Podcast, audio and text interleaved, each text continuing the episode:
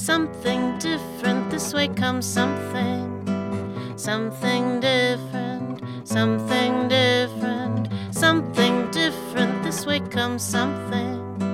Something different, something different. Welcome to the last episode of Something Different This Way Comes, fifth season. A season focused on hope and action and the Northwest Climate Gathering, which I helped organize and host last month here in Thunder Bay. This is the finale for season five of Something Different This Way Comes. It features my conversation that I had just last week with Richard Wong, and it's a meaty one. I've got a lot of music, a lot of conversation. You can take this in pieces if you want. I would think it might be recommended. Richard flew up from Toronto to take part in the Northwest Climate Gathering on his own penny. And he was so engaged, so into it. Not just from the moment he walked in, listening, sparking conversations, and twice leading topics of discussion, but even before then. The moment he signed on, he was in it a 100%. And the perspective that Richard Wong brings to our conversation is it's sincere, it's thoughtful, it's remarkably well informed for a man who'd never been to Thunder Bay before. Now, Richard is a lawyer. He supports big development projects from inception to completion across the country, has done it for many years, and most of those projects are green green energy, green buildings, green transport, green neighborhood developments, but mostly green energy. Richard and I go way back. We met when we were 13 or 14 on my first trip to Quebec. We were both Toronto junior high students taking part in a language exchange. And then he went to the same high school as I did, or I should put it the other way around because he was a year ahead of me. So I went to the same high school Richard was at. We were in high school together. But we haven't stayed in close touch. I mean, literally for decades. A few weddings, we would cross paths and catch up a bit. And then just recently, uh, we connected on LinkedIn and typing was insufficient to catch up on all that had happened. So we, we, we, had a couple phone calls to get up to speed. And then when we were putting the gathering together, still kind of uh, audacious of me to reach out to Richard and say, here's what I'm a part of. And what we feel like we're missing is the perspective of corporations that would bring in big solutions and be working at the national scale. Do you know anybody here that could bring that perspective that I could approach? And instead, Richard said, I'd like to come, which was remarkable and wonderful. Like I said, from the moment Richard made the commitment, he started diving into preparations and peppering me with all these things he found papers, reports, articles, references to this part of the world and to what's going on here and has recently been accomplished here.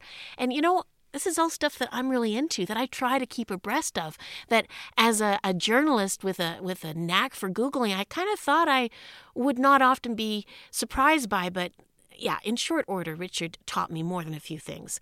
He knows his way around what's going down. And it was just such a joy to get to follow on his tailwinds for a little while and, and start to see this region from his perspective, the perspective of big development organizations. But then I chose, when Richard agreed to be my guest for this final episode, not to focus on the facts, but talk more about the region northwestern Ontario, Thunder Bay. From Richard's perspective, after his two day visit here at the gathering, and the conversation is kind of dense. I found as we talked, I was working hard to sort of be sure I understood what he was saying. It reminded me of listening to Quirks and Quarks, right? Where these scientists that live deep inside whatever their field of study is are trying to explain why whatever is newsworthy is so exciting to them. And a bit of translation is often required. I mean, Bob McDonald is brilliant at it. So I, I try to put on my Bob McDonald. I tried. And it's not because Richard's saying anything with obscure language, or it's just there were a lot of bridges required, intellectual bridges between his perspective, his understanding, and where I found in talking to him, it turns out I was at. And Richard was very patient and thoughtful in trying to make me connect from where I'm at to where he's at. But before I play our conversation, I'm going to give us a little bit of a preview to how I came to understand those bridges once I'd had a chance to think about them a little bit more. And I also, of course, boiled them down into a song. So let me give you a taste of that song, because I think that'll help too.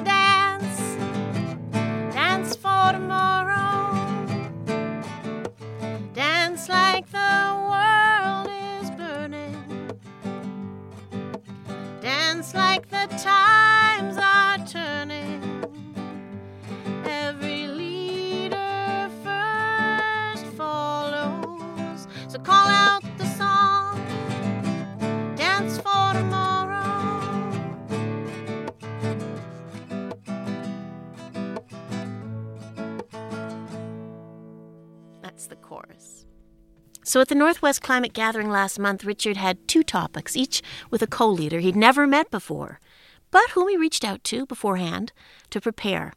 So the first topic Richard led was on Saturday with Becca Olawola. It was titled Engaging Successfully with Government and Corporations, and to be honest, I came up with that title, not them. But just think about how much within that topic Richard could choose to talk about. He could probably fill a whole semester or a weekend himself, but I only gave him and Becca May an hour.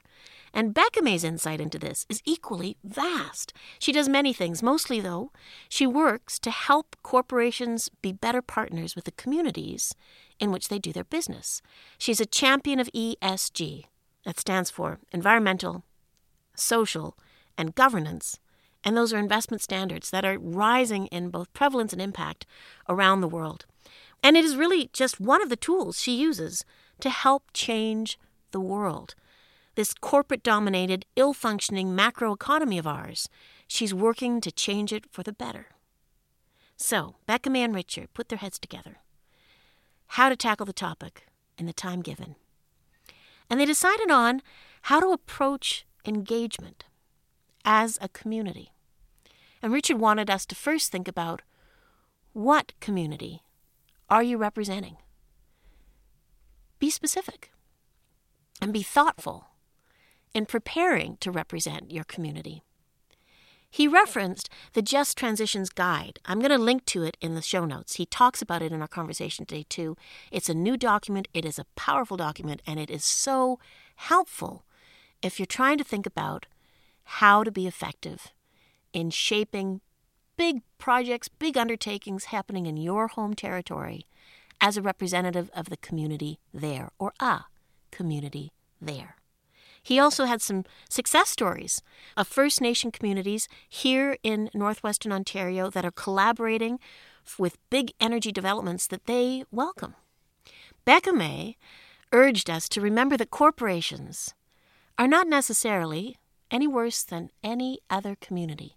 They're a group of people doing something together. They have overtly stated goals, mission statements, organizational ways of doing things that make it clear how they expect things to get done, what expectations and goals they're bringing into an engagement.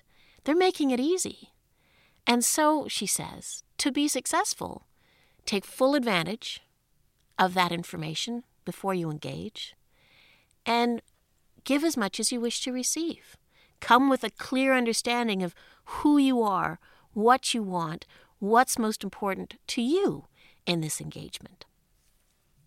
It was really interesting how hard it was to wrap your head around these pretty simple principles. That's the first bridge I want to talk about. The bridge that Richard and Becca May were building, and that bridge that Richard again tried to build in the conversation of today's episode. Bridging a, a gap between their understanding of corporations, big business, and the deep prejudice many of us hold. Like big business, it's like short form for bad guy, right? It, it's it's very often the villain in our uh, narratives, fictional as much as anything else.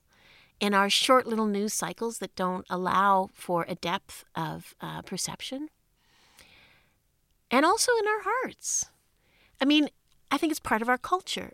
Personally, it makes me think immediately of the, the documentary that came out in the early 2000s of The Corporation, Canadian documentary, that uh, compared a corporation's mandate structure, you know, what it's built to do as an individual person under the law, and a psychopath. It's like it has no moral template, it only has a profit driven template, and therefore it can't help but do bad. That had a huge impact on me, that documentary. And, and I feel like that take on things is quite prevalent in most of the circles I move in, and certainly most of the circles that were drawn to attend the gathering. So this was a bridge these guys were building to say, no, there's more going on than that. Don't be so simplistic. This is not a bad guys versus good guys. This is a group of people and another group of people. Stated intentions and need to be equally clearly stated intentions. Opportunity to collaborate. Whoa! My mind to be blown. It just it's it's a bridge to build. The other places where I feel like I see this prejudice against business, corporations, multinationals is in the way that those of us that are employed in large corporations or government, big structures like that, very often speak of that organization itself as if it were its own thing, you know, as if we were somehow not even cogs in its complicated mechanization, but somehow, you know, pawns. There was some master player that was manipulating us and had complete control over us which also makes me think of a long-standing cultural resonance in this country of, of company towns, of being so at the mercy of the company that uh, has built the town you live in, uh, that employs most of the people you know, all your friends and neighbors, that it's really hard to have the courage to speak against them, to criticize them in any way. It's an us and them sort of David and Goliath take on big organizations. Beckham and Richard are like, here's this group of people working in this way that want to do good. You know, they want to change the world. They want to be successful. They want to meet these goals that they've stated that are transformative, positive. We have a role to play in the world. Goals. It's a major distance from a pure old, if it's corporate, it's bad way of thinking. But that's what Richard asked us to imagine. What if, maybe not every company, certainly, but a lot of companies out there are really trying to just do their job well and be part of these solutions?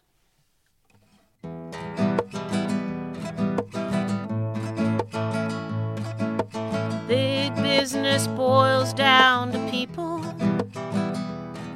to you and me and we, building understanding, building solutions, build relationships, build to last, work together, and we'll get it done.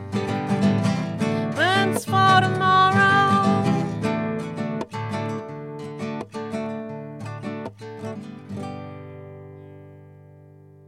That's verse 1.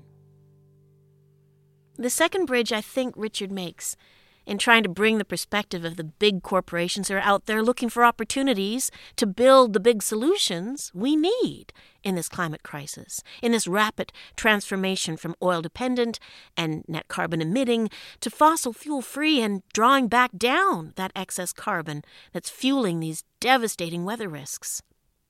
The second bridge I heard him offer in this conversation is to put context into the points when those corporations reach out to communities in which they might ultimately do business or already are doing business. And this this bridge, this bridge makes me think about my own marriage. Bear with me. But the parallels are kind of strong. It's not about Arno though. It's about me.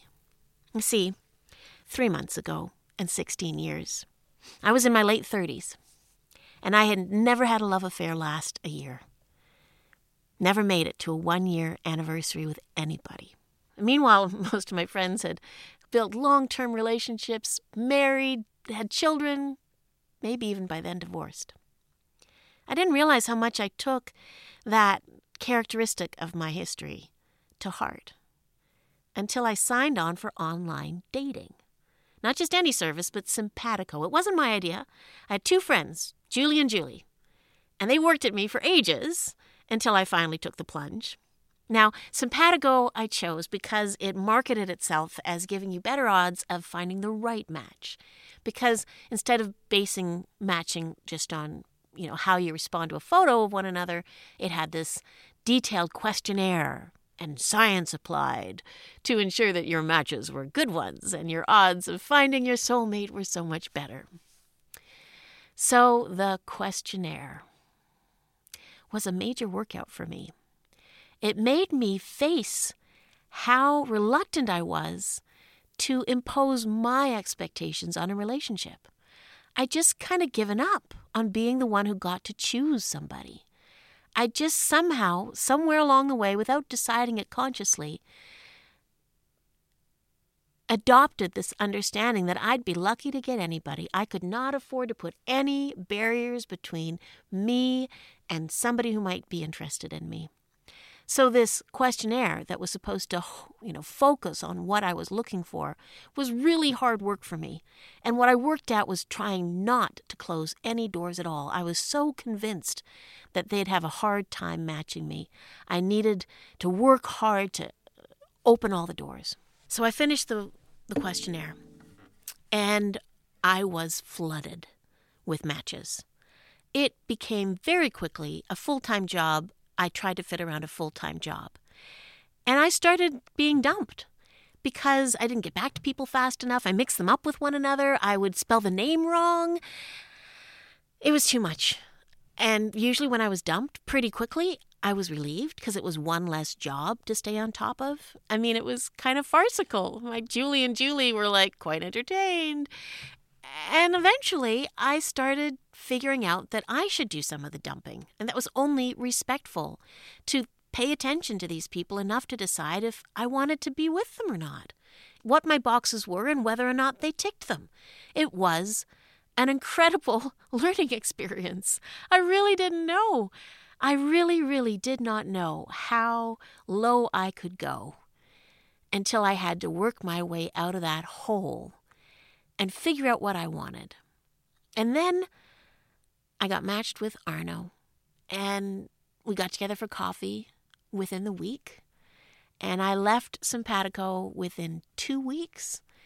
And before we hit our one year anniversary of getting matched on Simpatico, Arno and I, two people, he's 11 years older than me, he'd seen all our friends get married, have kids, you know, go through that decades earlier, and we had never done it, either of us. We were married and we had Ben in our arms. I mean, once you know what you're looking for, it's so much easier to find it, I think. I think you have to do your half of the business before you're ready for things to click. And this makes me think of this bridge. This bridge that Richard was trying to build. It's scary, I know. Can't see how it'll go.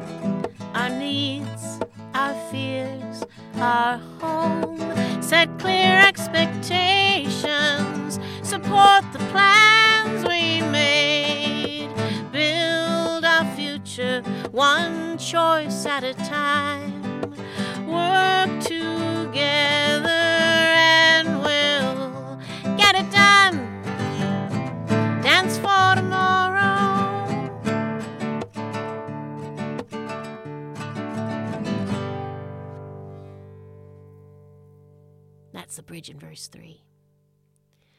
This transition from climate crisis feeding to climate crisis solving will mostly happen right in front of our noses, here, where we live, in how we get places, where our food is grown, how we take care of one another and support newcomers to our community, how we choose to waste not.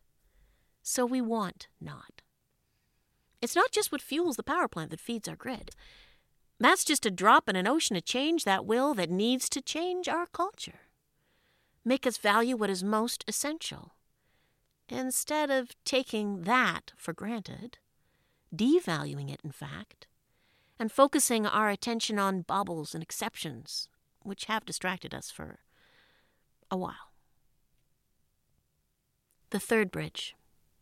The third bridge I think you'll hear Richard building towards me in this conversation is stretching from the win lose way we tend to talk about big projects.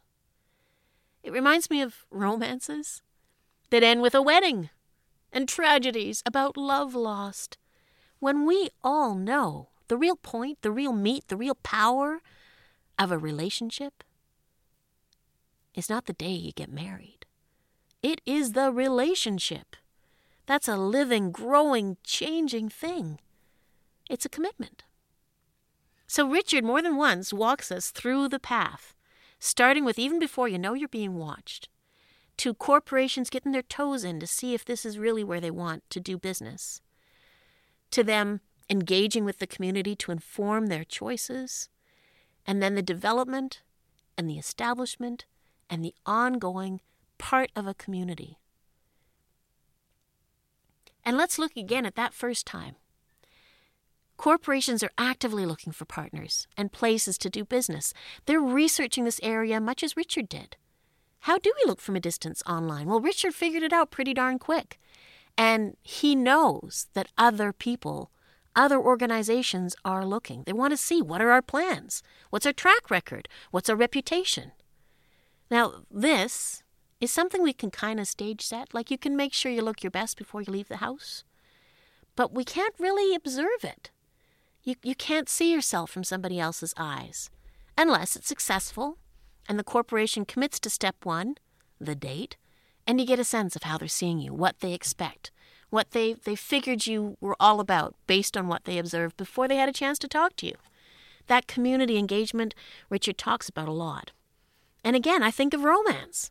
Because in an old fashioned patriarchal romance, dating is not sincere. It's it's a it's a win-lose game. There are facades, there are assumptions, there are roles.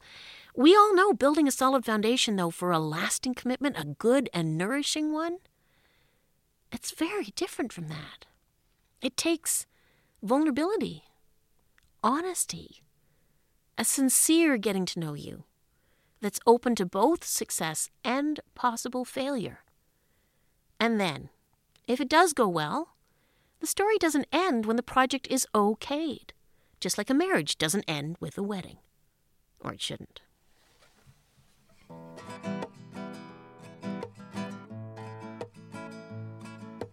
Big problems need big solutions. Big jobs need teams to work. Expect the respect you give. You share what you know, you learn and you grow. Build it to last. Work together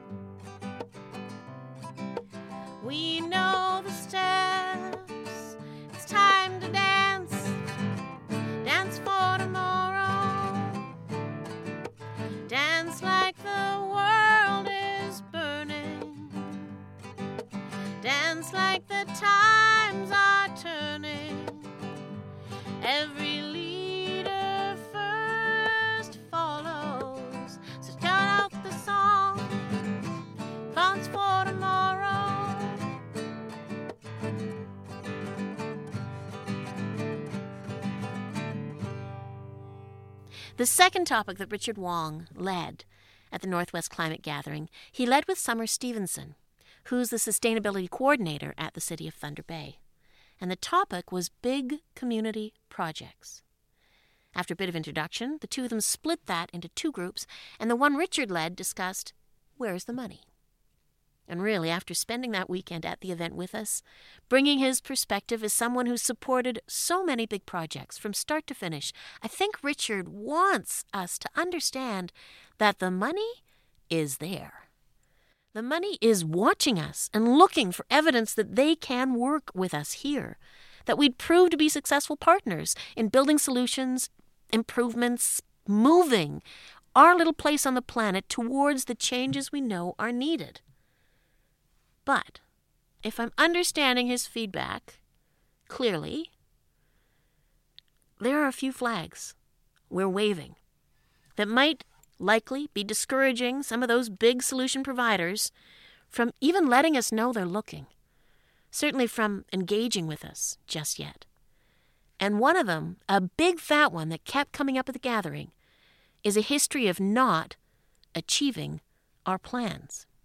A big theme at the gathering was people pointing to official municipal plans, our sustainability plan, the net zero strategy that replaced the sustainability plan in 2020, published plans with stepped out goals. By this date, we will do this. And strategizing how to get those things actually done. Now, that that gap between what we say we're committed to doing and what we actually get done. That is one great big flag. Scaring the money off. That's a way of saying that this is not a reliable partner. They don't actually know what they can do. They don't really actually know what they want to do. They're not going to follow through on commitments they've made.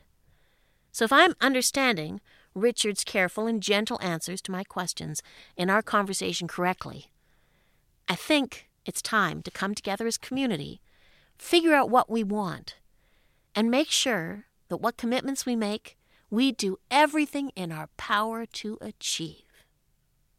Anyways, that was quite the preamble for a great conversation.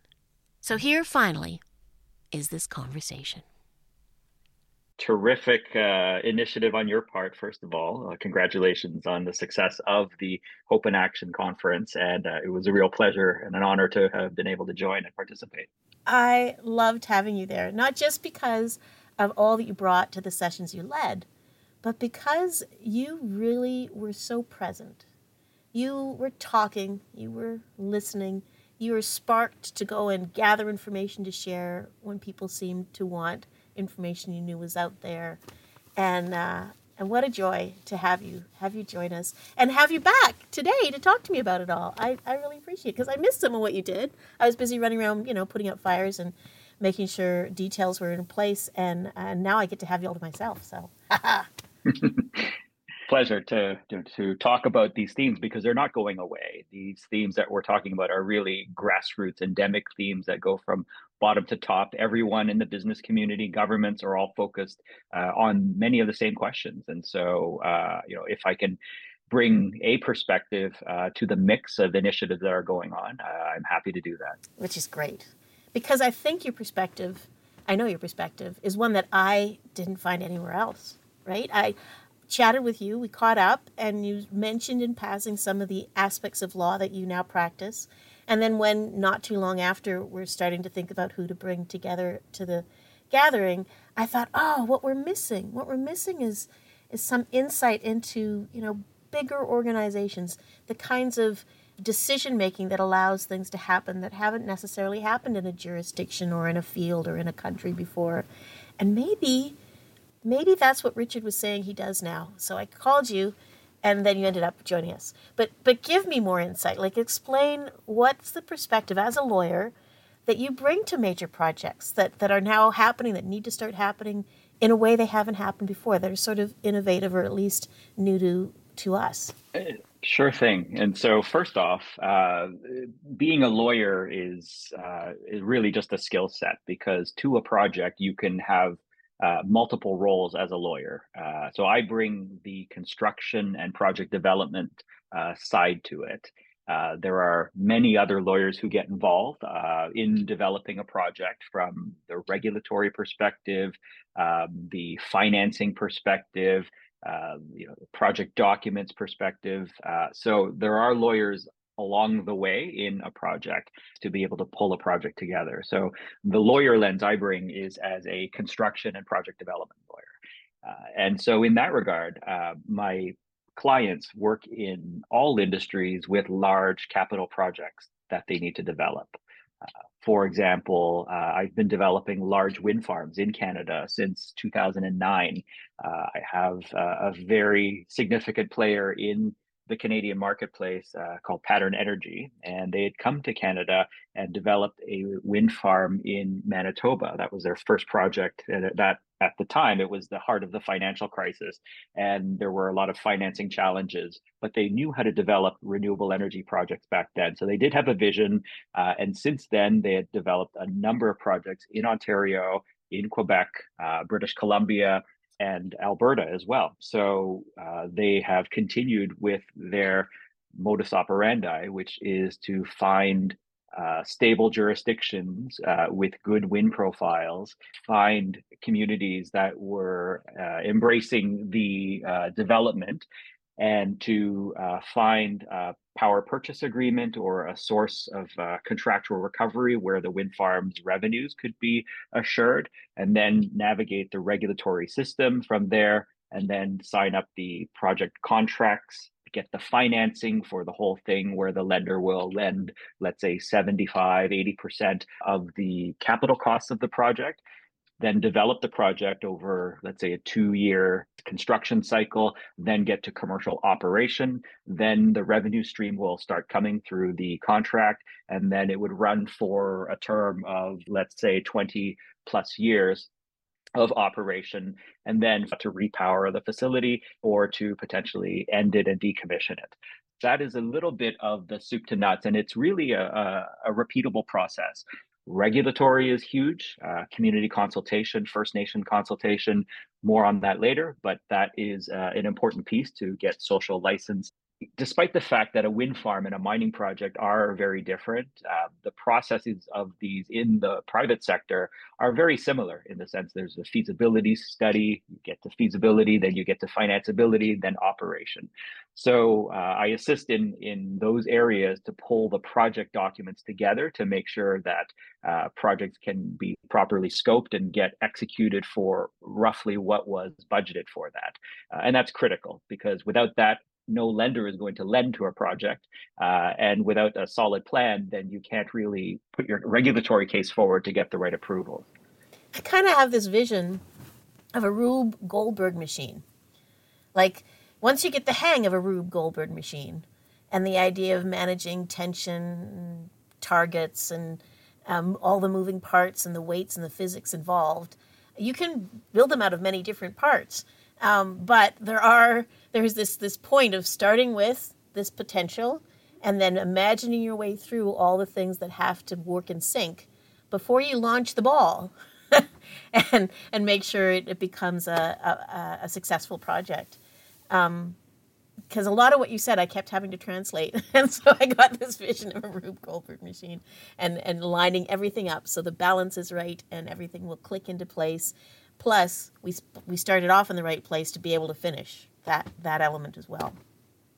Exactly, and I, I like that analogy because Rube Goldberg machines t- tend to start with potential energy and then translate into kinetic energy. So in that sense, you look at potential of a project and then you start with the kinetic execution, uh, and you hope it all works. Yeah, and and also you're working with people at a at a very and organizations on a, a very big scale. You know, they, they, it gets very specific where it's going to happen, how it's going to unfold. But at the same time, everybody's looking for that right match. And then they, they come together where it works.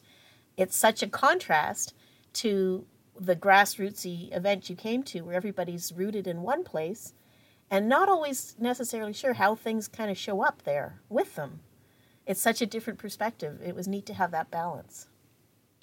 Yeah, I, I think, that, and that's why I, I really, as you mentioned, I fully unplugged and engaged the entire weekend because it is a great perspective that I do hear about and is essential in projects. Uh, although myself, I, I, don't do the regulatory aspect of project. Uh, you know that is a different skill set, and that's where communities tend to engage in the consultation, uh, in particular, and also in filings with the board when stakeholders are to be heard from.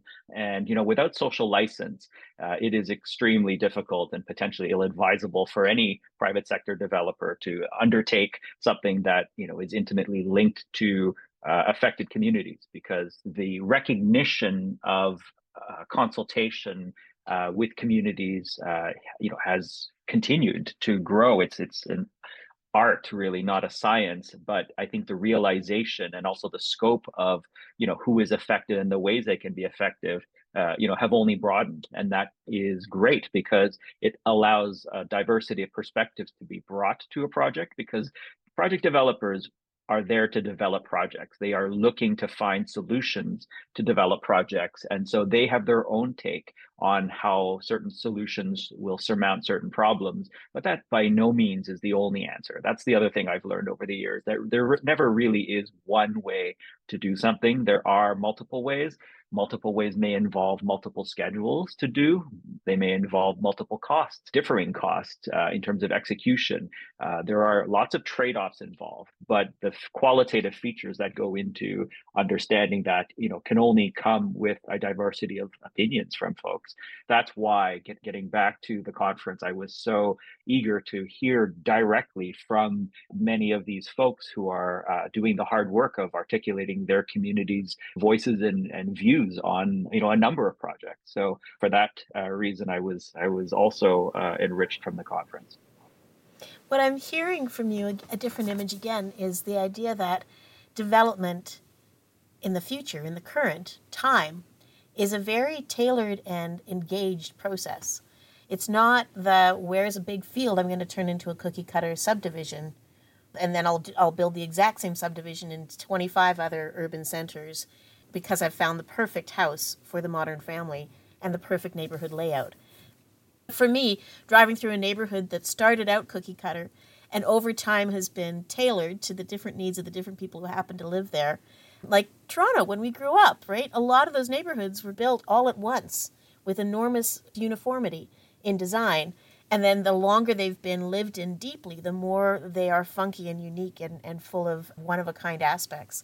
And I feel like now, in this time of needing to change profoundly how we do a lot of things, starting sooner to tailor the solution to the appetites, the needs, the feedback, the engagement of the specific place where things are going to happen and the community involved is essential to success. It's not just a nice if you can add it on, but it's really the only way we'll pull off so many things changing so quickly, effectively. I couldn't agree more. And I think uh, I'll just give one small example uh, with respect to First Nations consultations.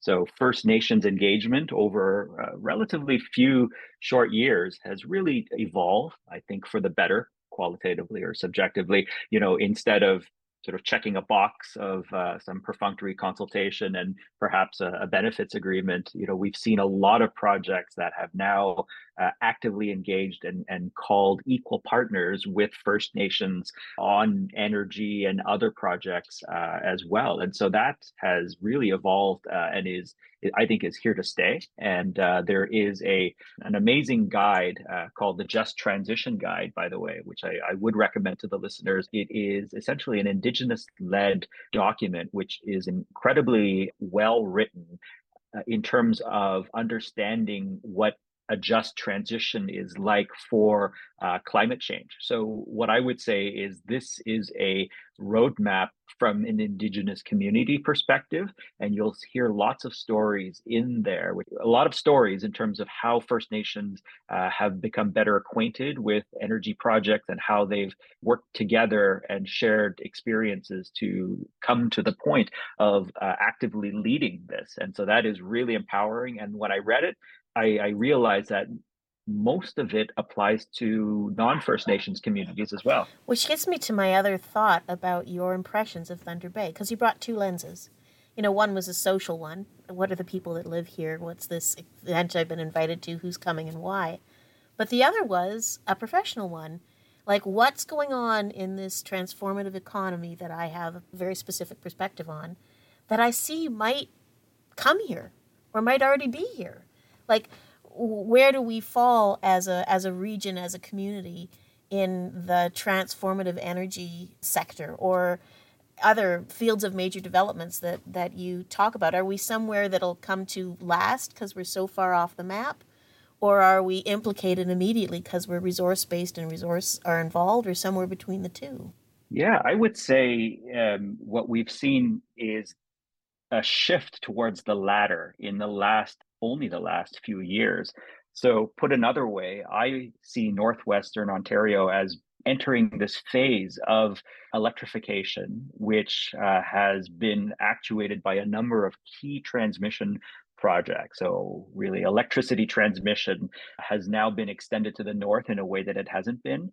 For example, a major transmission line called uh, Watay is in the process of connecting 24 First Nations through an 1,800 kilometer transmission line, including a new new one up to Pickle Lake, and then sort of through Pickle Lake and separately through Red Lake up to the First Nations communities. And the idea there is to get them off diesel, bringing power from the grid, existing power from the grid, is quite transformative for those First Nations. No pun uh, intended. and then the the east west tie developed by NextBridge was another example where the northwest is really benefiting from core transmission infrastructure to get to the area.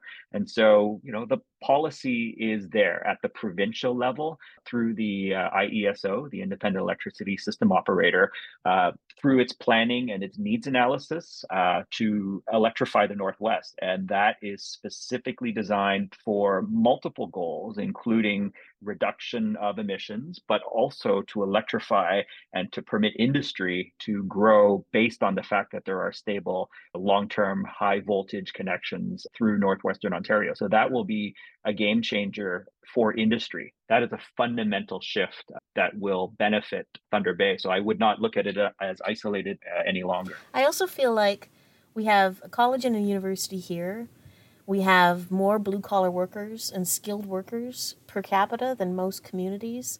We are at a geographic bottleneck for transportation. Ships, trains, cars, they all kind of have to come through us. And we're right in the middle of the continent, too, on a very stable piece of highland. So, although we have climate risks that other places have, we are free of some considerable risks to lower landing places, places with more of a coastline, and so on any rate, I feel like if we are willing to own it, we could see a lot of change and a lot of new ways of doing things over a quite short period of time here. But we have to participate actively, or we might be steamrolled or turn into obstacles when, the you know we might regret having lost opportunities because of. Yeah, absolutely, and and I think the question is also who is we in the we will be steamrolled? Right. Because I think when, when I hear about climate activism, you know, I actually think that uh, developers view themselves as being actors as well on the stage of, mm-hmm. you know, the industry and development. And so, for example, the development of a transmission line, you have to develop a transmission line over a long distance over various geographies with environmental impacts.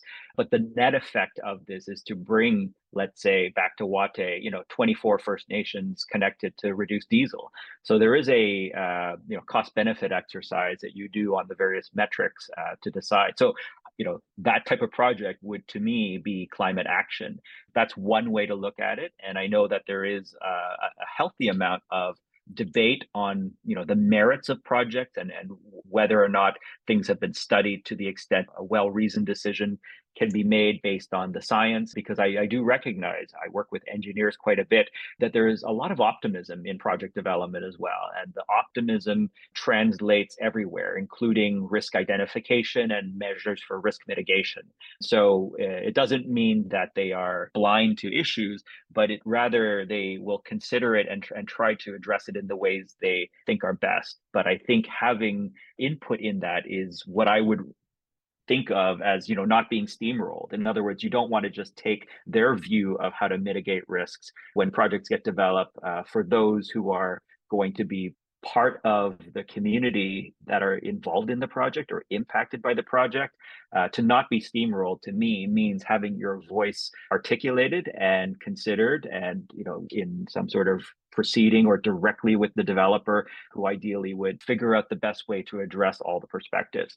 So uh, i think that is um, the way you've described you know the challenges of thunder bay uh, is very similar to what i had talked about in uh, on the second day of the session where I looked at um, potentially a similar case of Sault Ste. Marie. There was an article by Kieran O'Neill, uh, who was the smart energy business strategist at the Sault Ste. Marie Innovation Center, who described a few of the features of Sault Ste. Marie at the time that I thought resounded to me, you know, as a first time visitor to Thunder Bay, that could be looked at as a sample, not a role model or playbook, but really as a sample of what worked there.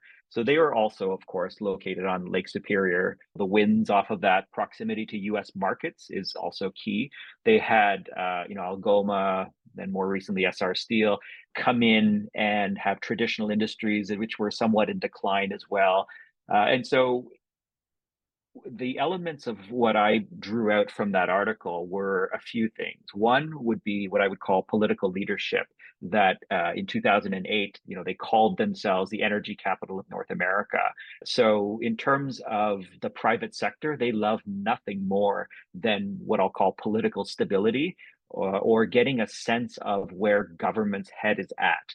And so, how friendly or conducive are they to uh, private sector development? That's the bottom line. And the more they are, whether it's through declarations like this, or you know, tax incentives, or you know, reservation of industrial lands, uh, that sort of thing. All of those things are signs that to me translate into what Thunder Bay could do to attract what it wants in terms of these types of developments. You had mentioned some wind farms uh, earlier. 2006, uh, a developer had developed the Prince Wind Farm, and that was quite a large wind farm at the time. Uh, I acted for the Ontario Power Authority in running the procurement uh, and issuing the contracts that you know became uh, one of them was the Prince Wind Farm. So uh, we know that project very well. So that was, uh, I think, a game changer for many reasons. That you know at that point, wind farms were not as uh, widespread as you see them now. But by putting them there, you get some experience, people seeing that, communities living with wind farms, developers get a sense of operation and maintenance to make sure that, that everything is working as they had modeled economically prior to commencing the project. Uh, and so all of that, everyone got to see what they were like in action. And I think that was uh, already helpful to be able to start with maybe what I'll call a pilot project uh, in that sense so that the community has a better sense of what they're looking for. Since then, they developed some uh, solar farms, and then they also attracted industry uh, by a company called Heliene, which was a solar panel manufacturer, and they created jobs uh, in Sault Ste. Marie and then its proximity to the USA. So all of the things that you said in terms of you know Thunder Bay's advantages, I see as uh, quite similar uh, when you look at what Sault Ste. Marie did. Uh, and then since then, there's the Inflation Reduction Act from the United States. This is Joe Biden's, um, you know, stimulus package for green energy. And one of the things that uh, that folks may not know about is that uh, investments in Canada by American companies also qualify for the incentives under the Inflation Reduction Act. And so that benefits Canada, especially in things like critical minerals and industry. And so that has brought a lot of Americans looking north as well. And given the proximity that Thunder Bay has, you know, there might be something there in terms of uh, very close geographic business friendly environment uh, to which uh, development can occur. Um, and having said that, Canada has unrolled its version of the IRA here with you know reasonably generous tax breaks as well. That industry is finding is moving the needle on on development. Uh, and then the final thing that Sault Ste. Marie did was that they uh, entertained a pilot project, a lithium ion battery facility. So it's not processing lithium. It actually is is basically a battery uh, storage facility, and that was done about five six years ago. Energy storage. Energy storage, exactly. Electricity storage. So because Sault Ste. Marie had uh, surplus so- solar and wind, so the idea was that the battery storage would be able to store it when there's surplus, and then let it out again when prices are high, because as people know, prices fluctuate depending on time of day. The bottom line there is that the economic model for that three year contract and that project was going to inject $2 million into the city. That I think is a big part of this because the more money I think can be brought to bear to projects in the Thunder Bay region, the more becomes possible right and so uh, you know my focus was trying to unlock from the private sector development perspective incentives for private sector to come into thunder bay then bring in the investment which will then catapult thunder bay into the next stage you know all while thunder bay itself tries to shape the types of projects it wants to attract which makes me think of your first presentation that you shared with becca Mealawola because you guys could have talked about anything. We asked you to give us an hour on successfully engaging with, with large corporations and government. And although you gave some great news stories of people having successfully done so, for me, what really resonated was this sense of how you think of yourself and how you think of these organizations is key. Approach as an equal with humility um, and pride, both. That you're going to learn, that you have something to teach, that you're going to invest your time and insight and you will be invested in. And this way of exchanging needs and wants in order to collaborate on solutions being a much more successful way to come forward and not come in and defensively and not come in despairingly, you know, angry and feeling like you've already lost somehow before you've even started the conversation. That really resonated for me. Um, this idea of of the culture of communication when you want to make a long-term commitment to another organization that hasn't a previous relationship with your community? Yeah i, I think i think uh, there's been more focus and attention on on making community engagement meaningful. And so there will always be those who disagree. I mean just to use a legal analogy uh, you know at our supreme court of canada we have nine judges for the very reason that they they don't always uh, decide unanimously. You may have a 5 4 split, uh, for example, which basically means, you know, five out of the nine thought one way and four dissented. And, uh, and that is the law of the land, right? And so the consultations really are, are a process. And I want to put that you know separately from the result. But the process itself has definitely in my view become more sophisticated potentially more meaningful. I think regulators have been involved.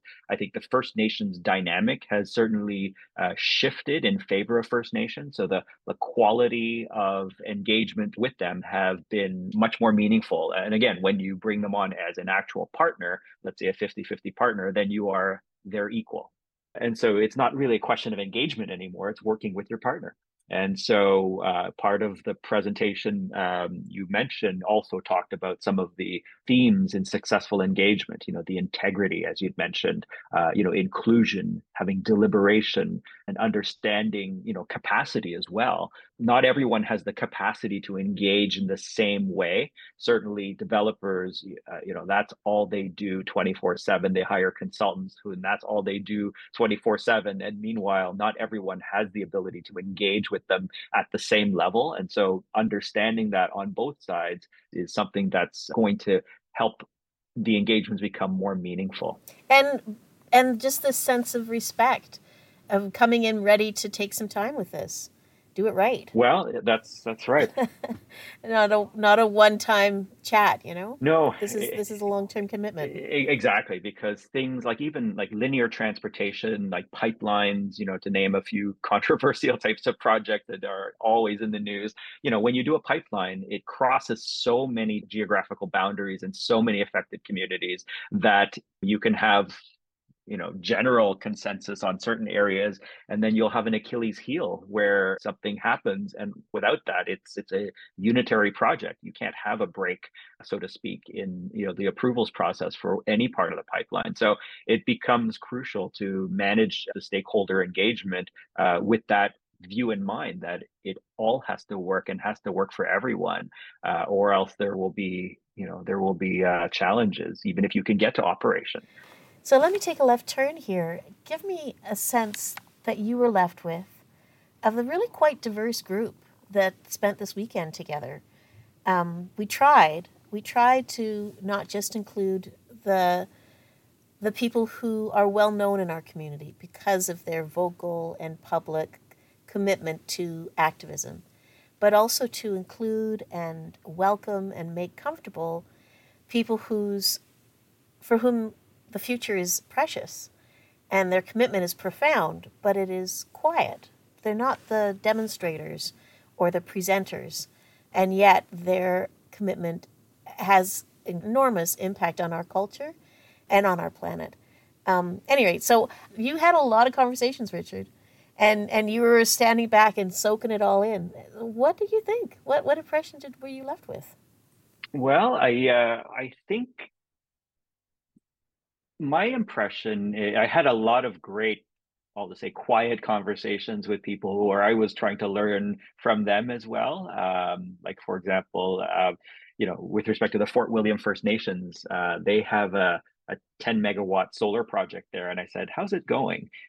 You know what's the sense of it? And i really got a window into that that i would not have had you know reading outside uh, you know descriptions of what the project was uh, and in terms of the trade-offs and the benefits et cetera that's one example. And then you know other quiet conversations where people were genuinely trying to understand you know they weren't polarized in uh, one sense but they really wanted to learn more and test the boundaries of some of the the thinking that was um, you know that that may go for conventional wisdom when you do community engagement etc they were really you know genuinely uh, trying to uh, you know, get to the bottom of it. So overall, I thought, you know, with the various folks that I that I met, um, you know, there are a number of strong communities in Thunder Bay, and but there are also multiple communities in Thunder Bay, if that makes sense. Because mm. what I well, you talked about that, and that was that was really impactful for me. That that the importance of the words we use, mm-hmm. right? And and the word community means many things. One person can be a part of many communities. And if you want to have a community led project, start first perhaps by clarifying what community wants this project yeah over the weekend i you know in my mind i talked uh, with first nations representatives of first nations community uh, a lot uh, from the farming community or what i would call the farming agricultural community um, not so much from the business and development community. and In a way, I, I was the proxy for that, perhaps, but certainly heard a lot about the what I'll call the municipal community as well. The city of Thunder Bay itself, and Summer Stevenson, you know, who I had uh, co-presented on the second day with, she was the embodiment of Thunder Bay's various initiatives in this, and so they, you know, they uh, are uh, by definition of somewhat of a focal point uh, of a number of projects. So they are so influential that I would consider them a community as well. And frankly, when folks outside of Thunder Bay think of you know Thunder Bay, I think the first thing you think of is the municipality itself. And so that was a different community where uh, you were looking to engage. And also, I think age demographic. Uh, I'll just say it that uh, you know I think that is we saw you know in the first day groups of high schoolers and and youth also join uh, as well, which was fantastic because I, I was left with uh, you know the question how was there a generational gap as well? Because I I do imagine and if one of the goals is to encourage youth to stay and put down roots to stay in Thunder Bay because they grew up there but they see real opportunity uh, within you know the community to do something that's fulfilling for them and to contribute to the economy uh, et cetera. You know you want to give them as many opportunities but sometimes they're the ones learning as well and maybe the most affected both by you know the implications of climate change decades from now but also for their own personal uh, economy if you want if i can call it that mm-hmm. their voice is also uh, important as well because for, for those who are here today eventually we won't be here today and so we might have lots of views on what we think should be done but mm-hmm. you know we may not be living with them when you when you move the time scale far enough so hearing from maybe younger strata of the community as well sort of channeling that because we know that you know there's always a tendency that you come in and you just want to listen listen listen.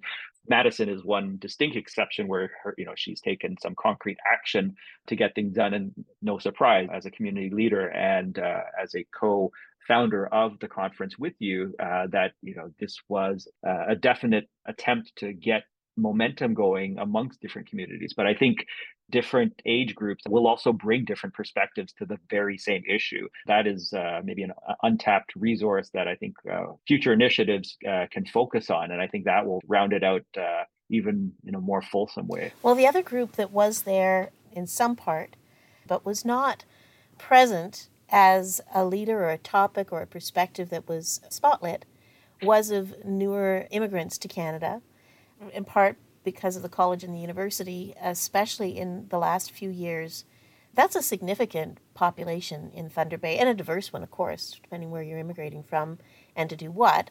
But one that that that wasn't as there as vocally as I think it will be important to include if we want to make sure that everybody's voices is considered and drawn upon as having insight and, and valuable contributions to bring to the table. Yeah, well, uh, I think that immigration into Thunder Bay is great. I mean, uh, I also looked at the Community Economic Development Corporation's plan uh, as well for Thunder Bay. And so certainly, you know, they've looked at the, the labor side of things, the capital side, the tourism side, attractiveness to uh, industry and business side. So, uh, you know, and my my father, my parents being first generation immigrants to Canada from Asia, uh, you know, they brought their skill set. But I think what is important here is to uh, engage them because they are here for a reason too. And so if you can find the synergies between what they want to do and what Thunder Bay wants to do, or give them pathways or ideas, that would certainly help. And I think that is uh, definitely an untapped resource. And many times, you know, immigrant, immigrant, new immigrants to Canada are, you know, have other needs that they need to fulfill first. Maybe it's education, uh, or they're trying to, you know, put food on the table. So they are just trying to find their feet. And um, and so still, I think the more they can see what I'll call a culture in Thunder Bay encouraging engagement, mm-hmm. I think that would be great. For example, housing. Let's talk about housing for a second. You know, housing shortage is everywhere. Lots of challenges everywhere you go, and the prices are, are getting crazy, and there's shortages, including for rental housing as well.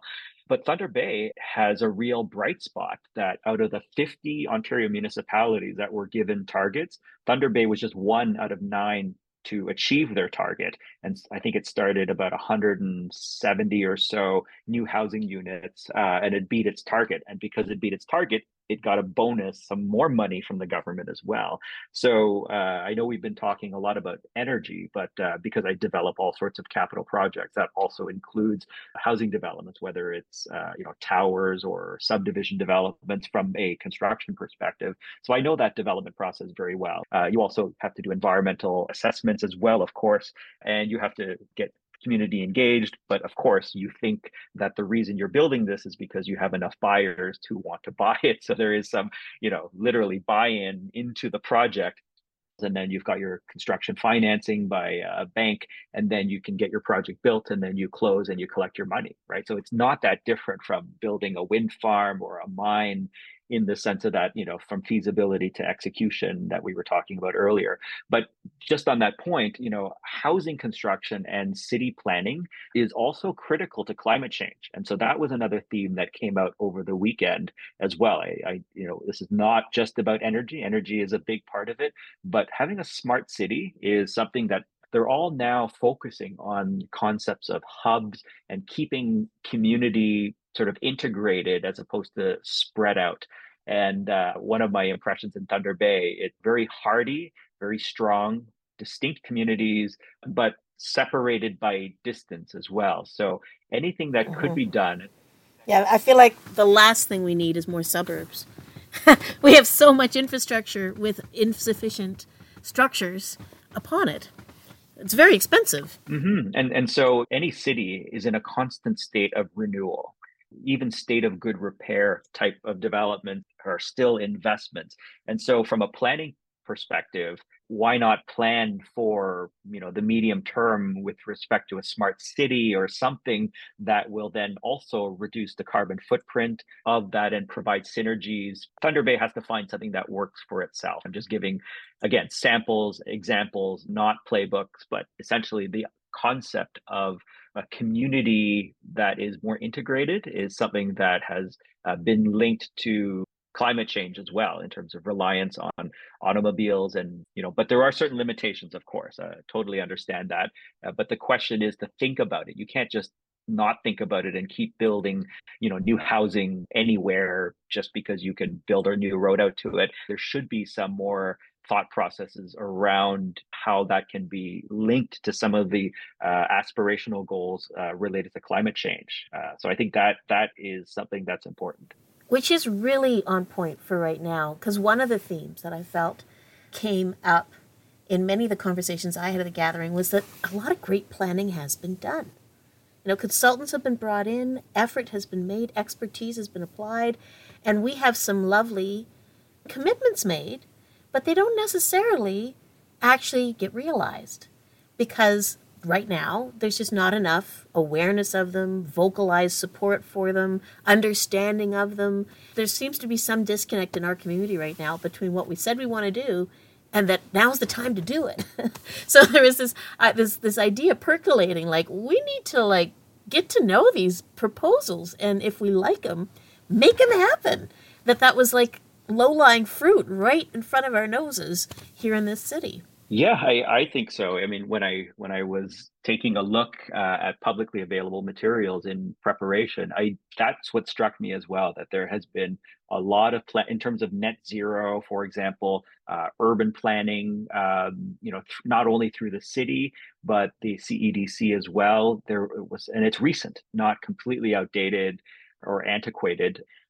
That is fantastic initial step in terms of visioning and throwing that out there then I would say overlaying some of the infrastructure that I described earlier uh, on electrification of Northwest. That's in my mind part of the solution here as well. So now you've got Thunder Bay with a vision through articulated plans, plus you've got electrification. Maybe you've you know, arguably there's a, a boom in mining on critical minerals in particular that is part of the equation. And I know from the news there are uh, new projects that relate to the mining industry that are being proposed. And so a lot of political eyes on it as well uh, for Thunder Bay.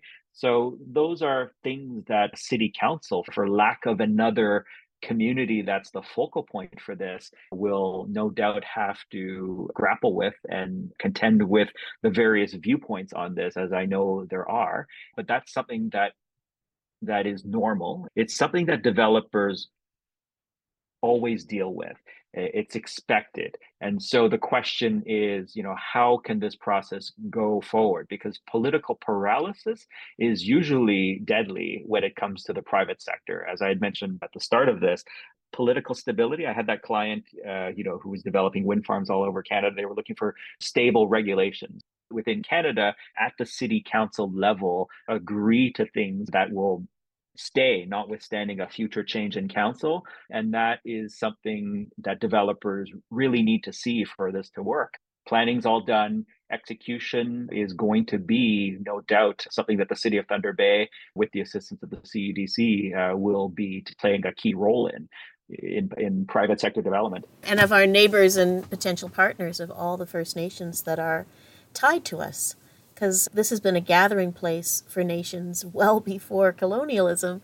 Still continues to be. There's so many First Nations spread out across this broader region for whom this is part of their life, this place, and therefore their relationship to the governance here of the municipality is like you said there's there's more precedence now there's a little more clarity and there's a potential to do more better together that really was harder to achieve very recently yeah i agree with that especially you know things like my conversation on the Fort William solar project for example and the increased uh, community engagement that's been required or uh, engaged in by developers all the way to the partnership level is uh, only becoming more intense uh, over time. So I think you're going to have more folks now taking ownership of some issues and being the focal point. So I think that's where leadership comes in. Uh, and I think that's an important point. There's a lot of planning and a lot of talk, but I think what is needed to break through, if there is, you know, this point where we feel like, okay, we all see the forces at play now, we've got plans, we've got goals, some one slash some ones need to make decisions that's what leadership is part of. I mean, leadership is a process. It's not just the decision, it's how you get to the decision. And so someone needs to take leadership in that broader sense and someone's for their own communities and contribute to moving the ball forward. And, mm-hmm. and, in some mm-hmm. cases, it may mean a project gets analyzed and disregarded and, and canceled, or others get analyzed and a decision's made to go ahead whatever it is, whatever the industry, energy, housing, you know, transit, whatever it is, the leaders have to move that conversation forward. That is, to me, the next step that uh, begging to be had. The sooner the better, because now the political climate and the regulatory climate and the you know financial climate for this uh, ESG as a as a trend, which is environmental governance and social standards. Yeah, exactly. COP 28, which coincidentally you know happened not not soon after. Uh, or... Oh, that's why we planned it for that weekend, actually so that we would all be kind of briefed on the home front before COP28 flooded the airwaves. Yeah.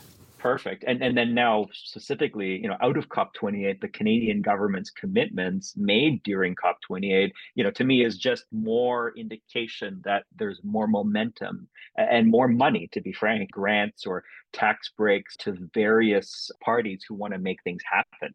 Those help unlock the window to viability, like financial viability of projects and so municipalities, you know, don't have to just find its money through the tax base to make things happen. That is not realistic. The deal with the province is also important, but there's the federal level as well, and then the private sector. So there are a number of ways of financing.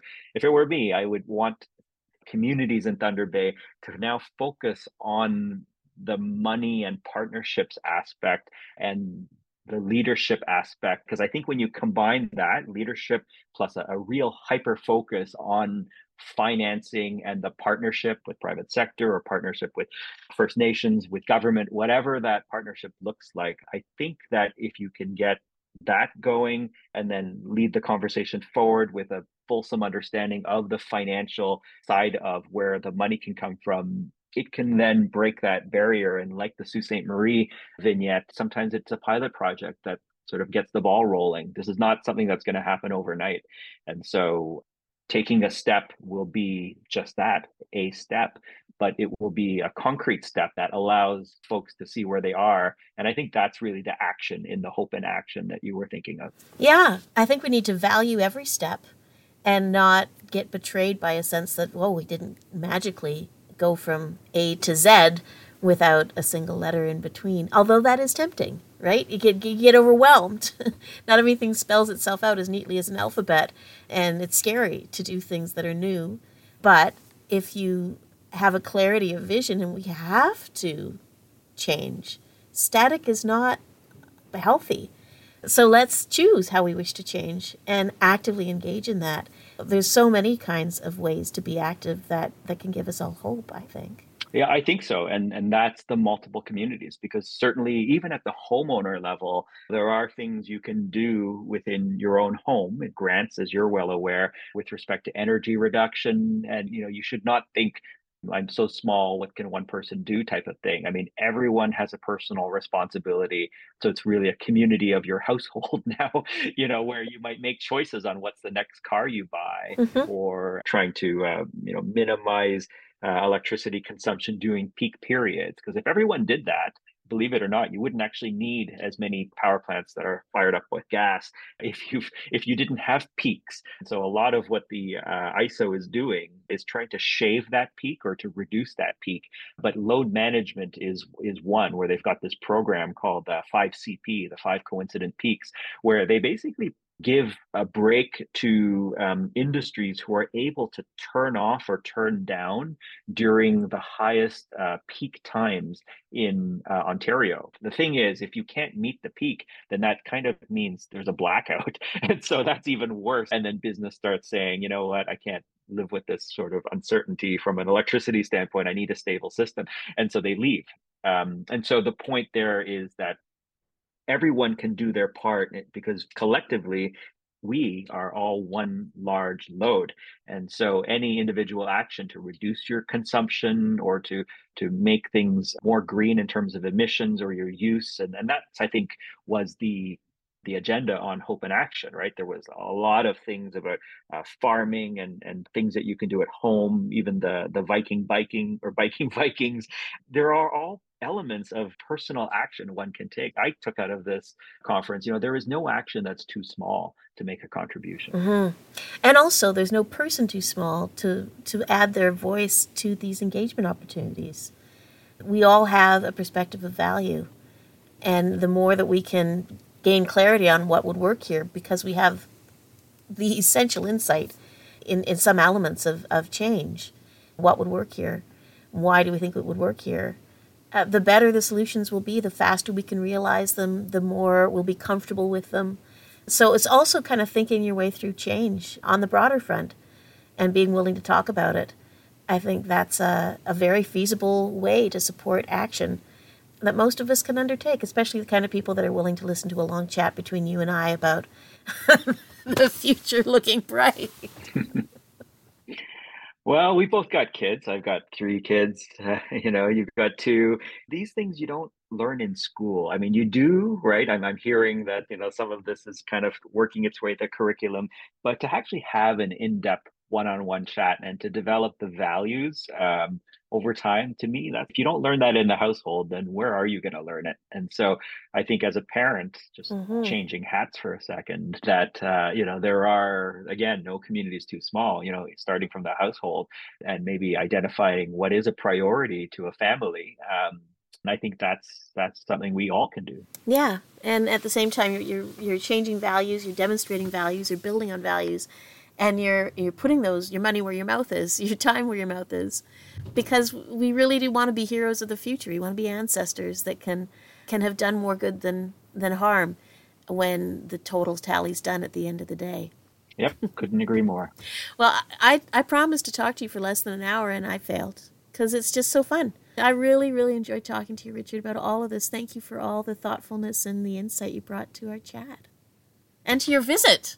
Yeah, it's uh it was uh it was one of the best things I've done, I got to say in a long time. You know, I could have tried to participate virtually as as you actually said there was a virtual option, but the in-person interactions, all of the quiet conversations that ensue, that was was more than worth uh, the trip uh, you know the cost to fly and it's the it's the longest flight I've made within Ontario I, I can say it but it was. Wait till they fly up to Red Lake, then you'll really get at them. The... That's true. I should have said so far.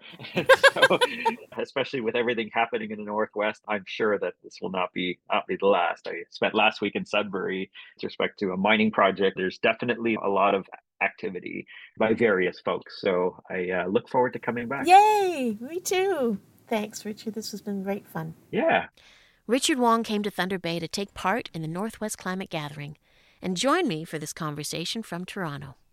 Now, here's the song that conversation inspired me to write in its entirety. This is It's Time to Dance.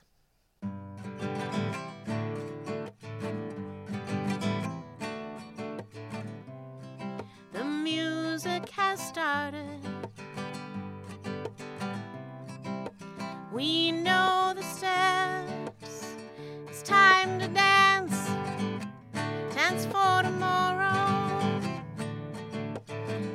Like the world is burning.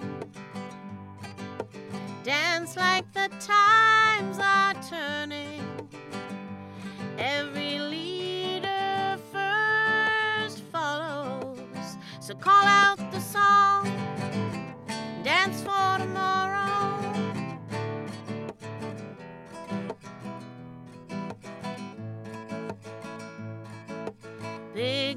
just boils down to people, to you.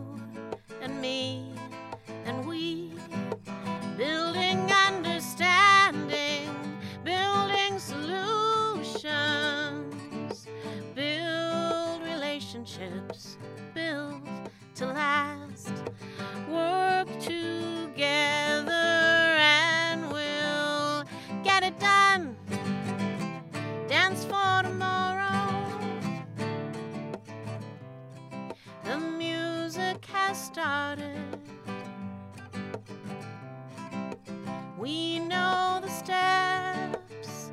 It's time to dance. Dance for tomorrow. Dance like the world is burning. Dance like the times are turning. Every leader first follows. So call out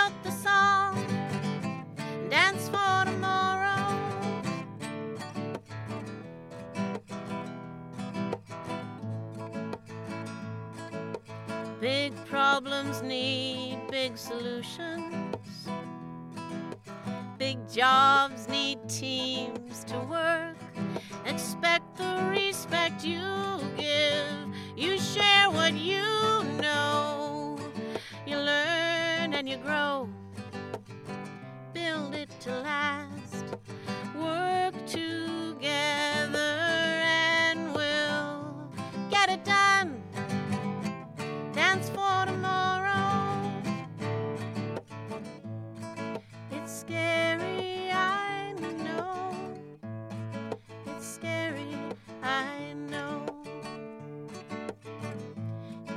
Can't how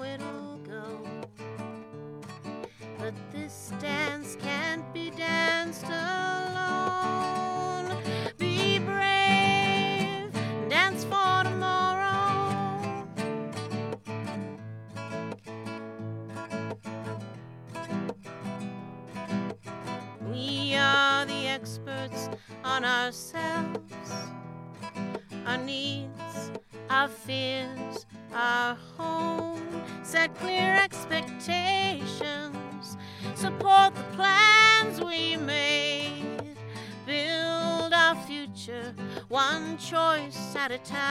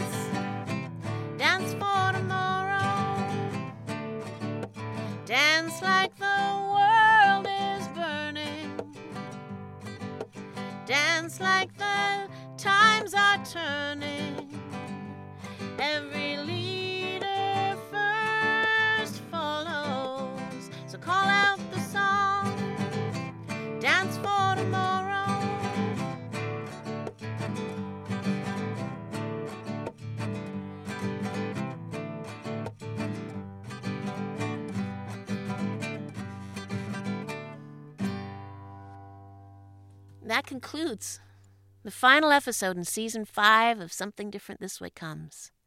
Find links to all the references I promised at www.somethingdifferentthiswaycomes.ca, as well as lyrics and chords for that new song and all the other ones I've composed for this podcast over these last seasons.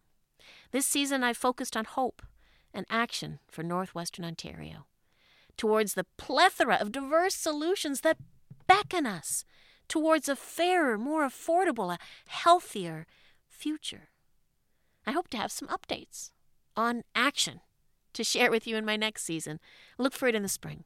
Meanwhile, I'm volunteering on the committee struck to review the City of Thunder Bay Council's structure. And you can contact me about that. You can talk me and contact me about pretty much anything through the website www.somethingdifferentthiswaycomes with any ideas or feedback you have. You could also post a review. A great review is a wonderful thing.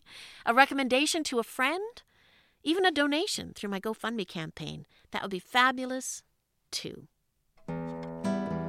Something Different This Way comes as a one woman show. All opinions voiced by me are my own. So's the research, the editing, the songwriting, the guest booking. I'm Heather McLeod. Thank you for listening. May 2024 be a great year for you, full of welcome change and deepening relationships with all the people and the places that you love. Something different, this way comes something. Something different, something different, something different, this way comes something. Something different, something different.